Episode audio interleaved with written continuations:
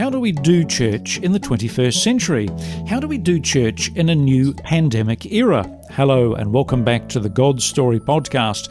I'm Brent Siddle, and our very special guest with us on the show is Benjamin Windle, a millennial Gen Z specialist pastor from Australia, who's here to talk about his new Barna Ideas paper ebook, Digital Church in a Lonely World. Benjamin is the pastor of Life Place Church in Brisbane, Australia. He has over 20 years of pastoral work experience in the States and Australia and is an author, speaker, and businessman. His content has been featured on Right Now Media, the Barna Group, the Aspen Group, and the Glorify app. His Life Minute brings 60 seconds of hope to an estimated audience of 1 million listeners. Benjamin, hi, welcome to the show. Thank you so much, Brad. I'm really looking forward to our conversation together today. And that's I'm inspired by the one minute and one million people. That's amazing. Yeah, you know we've been doing that. Uh, we started that on radio here in Australia uh, 13 years ago. I was doing weekly sermons, right, which they would trim down to like 26 minutes. And it was actually the producer of that station who said, You should just do like one minute clips. And I resisted it for some time and then thought, you know what, let me give this a go and it immediately became much more popular to my disappointment much more popular than my sermons. And has kind of developed a bit of a life of its own. And um, you know i am amazed at how effective uh, what a 60 minute audio piece can be to bring encouragement or hope or a little bit of wisdom into somebody's life mm, yes you can you can say a lot in 60 seconds on radio you really can uh, the advertisers have been working on that for years, or 30 seconds actually. Now, the, the, the, book starts with your own COVID church experience and, and really broadens out from that. So what was your experience with church, doing online church during COVID? Well, let me say this. Um, I've been a pastor, a local church pastor for 20 years, but also I'm a pastor's kid. I've been raised in it. My father pastored uh, for decades. My wife's parent pastor. So I am immersed in this thing called the local church. I love pastors. I love the church. I believe the future is bright. But when the pandemic hit, I think, like all pastors, um, wow, it was the real deal. Um, deeply challenging, uh, raised a lot of questions for me, um, impacted our church in very significant ways. And I think for me, it revealed a lot of things about modern day Christianity and the church. Didn't necessarily create them, but it revealed certain trends or questions or challenges that we're facing. And of course, one of those tension points that rose to the surface was regarding how we view technology mm. and weaved in with that how we really perceive what community is all about. Yes, and this is a book very much that has about three strands to it. One is uh, technology, one is church community, and one is the um, the, the Gens, the, the, Gen Z and millennials. And I want to come and explore all those strands with you, if I may. Uh, I wonder what sort of advantages digital church has that in-person live church doesn't, though. Uh, not many, not many. Uh, it depends who you ask, Brent, but for me, it comes back to how we define what church is and what community is. If you ask the question, what advantages do digital platforms have for content delivery? I would say, well, enormously so. I mean, here we are doing a podcast, and there's a good chance this podcast is then represented on various platforms. So, in terms of information delivery, content, tools for discipleship, the digital world offers us uh, enormous opportunity. But if you're asking, does it provide us with uh, an advantage over a real interpersonal, human, flesh on flesh community? And I would say, I, I think we, we lose something when we only build community through the small sheets of illuminated glass that we hold in our hands. Mm. Uh, I wonder what you write. I think at one point in your book, I view in-person community as the ideal, while maintaining the need to boldly innovate in digital solutions. Now, I, I love that. How do we do then technology and in person community? I think we have to bring definition. And that enables us to do both things well without one replacing the other. So I'll give you the pool of context in which I drew that statement from. And that is this I went and did a study of what community looks like in the New Testament. And there were seven different layers of what community looks like. Um, I'm sure there are more, but there were seven primary layers. Out of those seven, there were three that the more I researched how local church community looked in the New Testament, it was very hard to make a case that you can do those three things more effectively, if at all, through a screen. And so the idea is let's bring definition to what do we mean when we use words like community? What do we mean when we use words like the local church?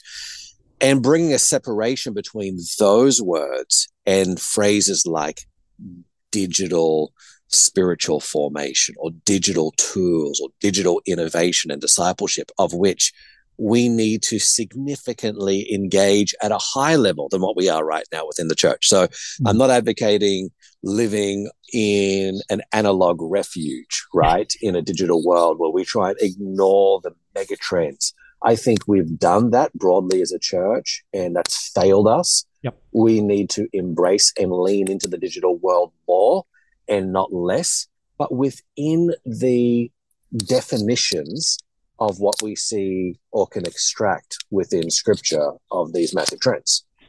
Yes, I'm going to come on and ask you about the trends with the Gen Zers and millennials in a minute, but what does the Bible say about community anyway? Well, I think it says a lot more than what a lot of people would realize because when you take a look through the fairly explicit, detailed information given to us in the New Testament about what the, the New Testament church looked like, I mean, oh my goodness, um, it's amazing. It's rich. It's deep. It's it's inspiring to me. And I'll give you quickly these three layers of New Testament New Testament community that really jumped out to me. The first was this interpersonal responsibility. The second was inconvenient hospitality.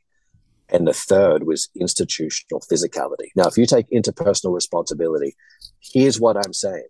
In the New Testament, it wasn't that the pastors were responsible for every person and every need within the church. But we get this sense that each person had responsibility for their fellow brothers and sisters in Christ, which is why literally that phrase, brothers and sisters, is mentioned so many times in the New Testament. And so we get thoughts like Acts 21 to welcome guests warmly, uh, and, and, again, these are not like, oh, leaders need to do this, church programs need to do this. No, no, like every believer needs to do this. Mm. Live in harmony with each other, First Corinthians 1. Hebrews chapter 13, love each other as brothers and sisters. James 2, provide food and clothing. I mean, when I start to read things like that, I'm like, wow, um, the degree of responsibility that the average believer had to care for each other within the New Testament it was a pretty high bar. Yeah, I wonder whether spiritual growth happens best in community. Do you think? I do. Um, I know that's been the case within my own life. Um, and that brings me to the second layer. I think the reason why we grow best in community is because of this word inconvenience. And I think, and look, I'm I am a part of the reason or, or, or the, I guess you could say, a part of the problem here, that we have made the modern church so convenient. And we've removed so much friction from the experience of what it means to be a part of a local church that you can almost be a part of a church and be convenienced in almost every way. But I think in doing so, we've robbed ourselves of something that we see in the New Testament. And that is what it meant to be a part of a New Testament community was very inconvenient. Mm. And the thing that I think is so important about this is that true friendship only starts when we are willing to inconvenience ourselves for each other. And it's right there within community that I'm willing to inconvenience myself for you, and you're willing to inconvenience yourself for me, that it causes something of our growth because it stretches us. It places something on us that causes us to need to go deeper. So, for me, to give you an example of how this played out on my own journey as a pastor's kid, I was ready to walk away from the church at the age of 17. My church was very small, it was my dad's church. We had no youth ministry, right? and I'm like, there are other churches that have great youth ministries and cooler programs. I think I'm done with my church. And some young adults, completely unchurched, uh, found found Jesus and became new Christians. And I was like the only other person near their age in the church. And so I became like the new Christians oh. leader of these people. yes. And it was truly my saving grace because now they came to me and asked me questions. And you know what I had to do? I had to go away and find answers. Mm-hmm. I had to go over to their home when they were in need or they needed prayer. I had to inconvenience myself being in community where I wasn't just taking and I wasn't just a consumer, but being in community where I had to give back. I had to use the gifts that God has placed in my life. It grew me much more than just attending a service. And that's what community does. It puts a demand on the gifts that have been placed in our lives. Uh, let's come on and talk about millennials and, and Gen Zers, of whom you are one. Uh, I believe. Why are so many millennials and Gen Zers or Gen Zers walking away from the church, do you think? I am a millennial, um, and I'm on the oldest bracket of millennials, so I'm a bald millennial. Some of us are millennials are older than what you think, but there is a massive trend. The Barna Group has done research that showed 64% of millennials and Gen Z that are raised in the church have walked away from the church. It is a massive it is number. It is a massive number. Yeah, sure. It sure. is a massive number. And I look at that as a pastor. I'm like, man, at some point, we should have seen every light on our dashboard within a church flashing red with these kinds of percent in certain industries or business contexts. That would be a massive number when you're talking 64%, just think about this for a moment, Brent. I was in Singapore just this week and I was having this conversation with pastors there. And I said, there's such a contradiction in some of our, it's well intentioned mission that we have to address. So, for example, we will all talk about fulfilling the Great Commission as believers and as pastors and as church leaders. Go into all the world, make disciples how does it make sense, though, for us to go into all the world and we're losing our own homes? Mm. We're losing our own families. We're losing our own sons and daughters. And there's a contradiction within that to say we want to reach the world, but we're losing those closest to us that we really need somewhere to press the emergency button and say, this is a crisis and it needs to be looked at. It needs to be a, a primary part of our conversation as pastors to look at the reasons why. And I'll tell you this in summary, Brent, it is not because of external threats. It's not because our world is turning more secular. It's not because of political reasons. It's not because society is growing dark. I mean, they all may be elements within the mix of this, but we need to examine ourselves and look in the mirror and I think so much of the dialogue around new generations and younger generations is around, oh my goodness, look at what's happening in society. Look at look at the trajectory of where our world is going. But I would say this: I'm a product of the modern day church. I've been raised in it my entire life. We need to look at the trajectory of the church, not the world as the root cause as to the reason why we're seeing some of this with millennials and Gen Z. What sort of church are, um, I wonder, are millennials and Gen Zers looking for? Are they looking for church at all? Well, again, I, I think it depends how we define church, but they're leaving the church in large numbers and they're not necessarily going to another church down the road. So I think we need to start looking deeply at some of those reasons as to why. And then, yes, um, perhaps what are they looking for? But also questions like this what do they need? What does that generation need in terms of spiritual formation, community formation, uh, for them to be able to have a Christian worldview that's robust enough to survive in today's world? So, for example, if we've got kids that were raised in our modern youth ministries, and again, I'm a part of this, Brent, so I'm I'm looking in the mirror with this kind of thing and they've been raised with the best sound systems and LED screens and the coolest sermons. But within two years of going to college or university, at the first attack on their Christian faith, their faith structure falls apart. Again, we need to look at how are we discipling younger generations what does our spiritual formation look like for them and try to get into the deeper elements of this.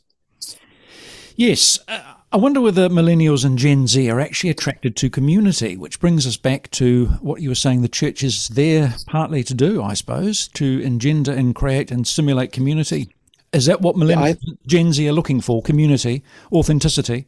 I think that's part of it. Uh, when you look at the greatest social need today, I think you can make a pretty good case that that's the loneliness epidemic. Mm-hmm. And yes, it's mental health and it's anxiety and it's depression, but the more that research is coming out, the more that a lot of this is pointing back to like, let me let me say it to you this way, uh, Brent. What's at the bottom of the well?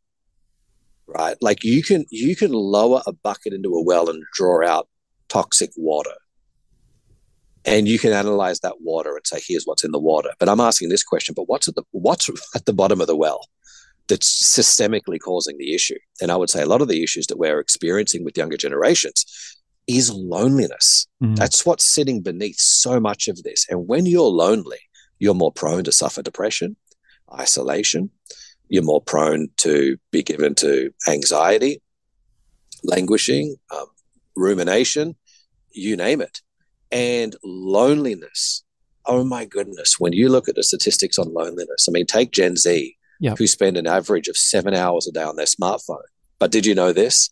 More than 70% of Gen Z say they're very lonely. Yep. So again, the numbers are staggering. You're telling me that yeah. more than seven out of 10 of that generation don't have a friend to call. Yep. Like it's a massive number.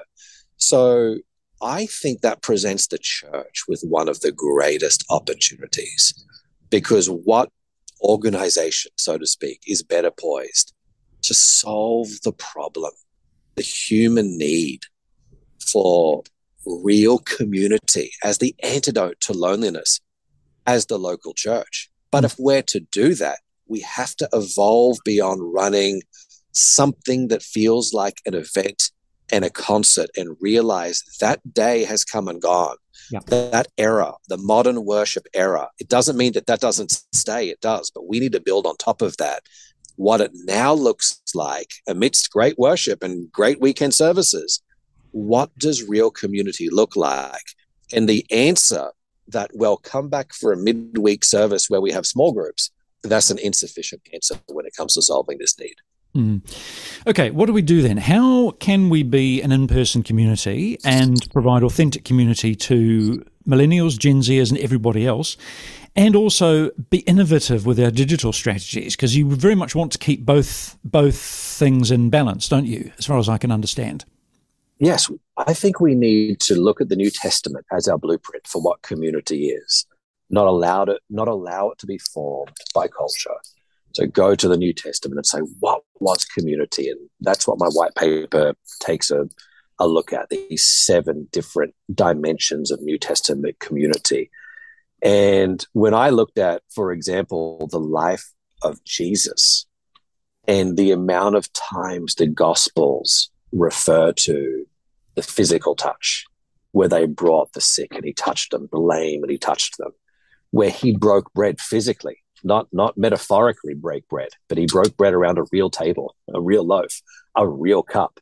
And then you trace that through the apostles and the early church, and you realize how much some of these physical moments really expressed our Christian faith. And it's one of the reasons why during the pandemic we experienced what was called touch starvation, mm. the lack of human connection. We need to couple that with this excitement towards how can we use technology as a tool to both foster community, but also for discipleship and to develop the biblical depth within people. Okay, how do we do that then? Well, the tools that are presented to us, uh, Bren, are amazing in terms of what we can do digitally, but we've got to think creatively and innovatively. So let me put it this way if I'm pastoring in a community, instead of thinking my weekend service is for content and come back midweek at small groups for community.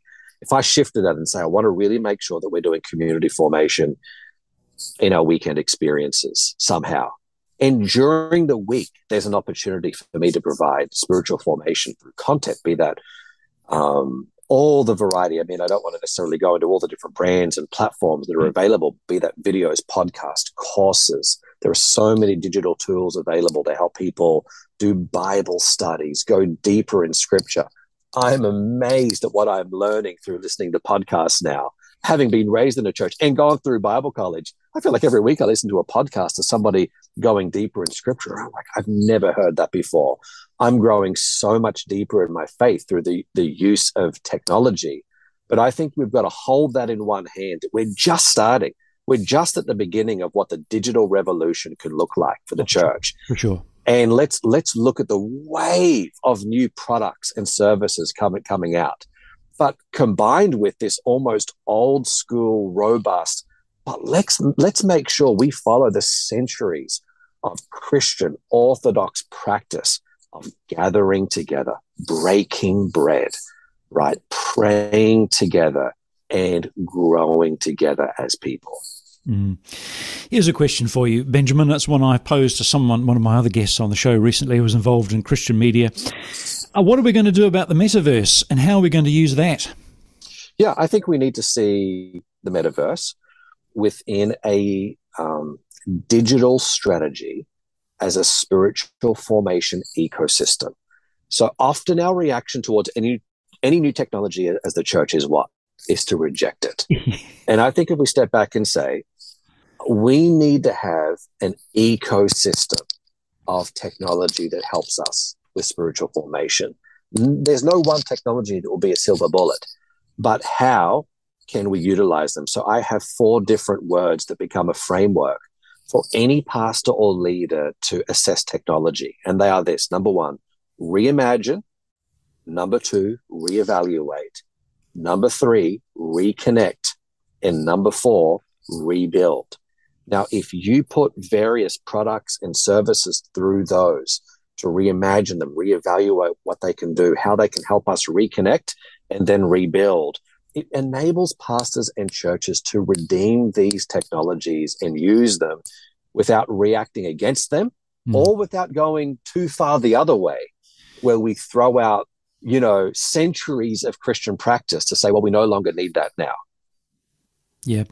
Uh, absolutely right. I mean, I think we're so far behind in terms of uh, our approach to technology. You know, we're, I mean, the unfortunate, I mean, in the 1960s, I mean, this was the often heard within evangelical circles, wasn't it? Oh, um, stay away from the media. Don't go into the arts. Don't go into the media. Pastors told their uh, their students because they're they're worldly, and so every Christian journalist, every Christian radio broadcaster, every Christian actor, artist, dancer, singer left the arts and left the media, and as a result, we have a, highly secularized media. And what a dumb strategy that was, if you'll pardon me saying.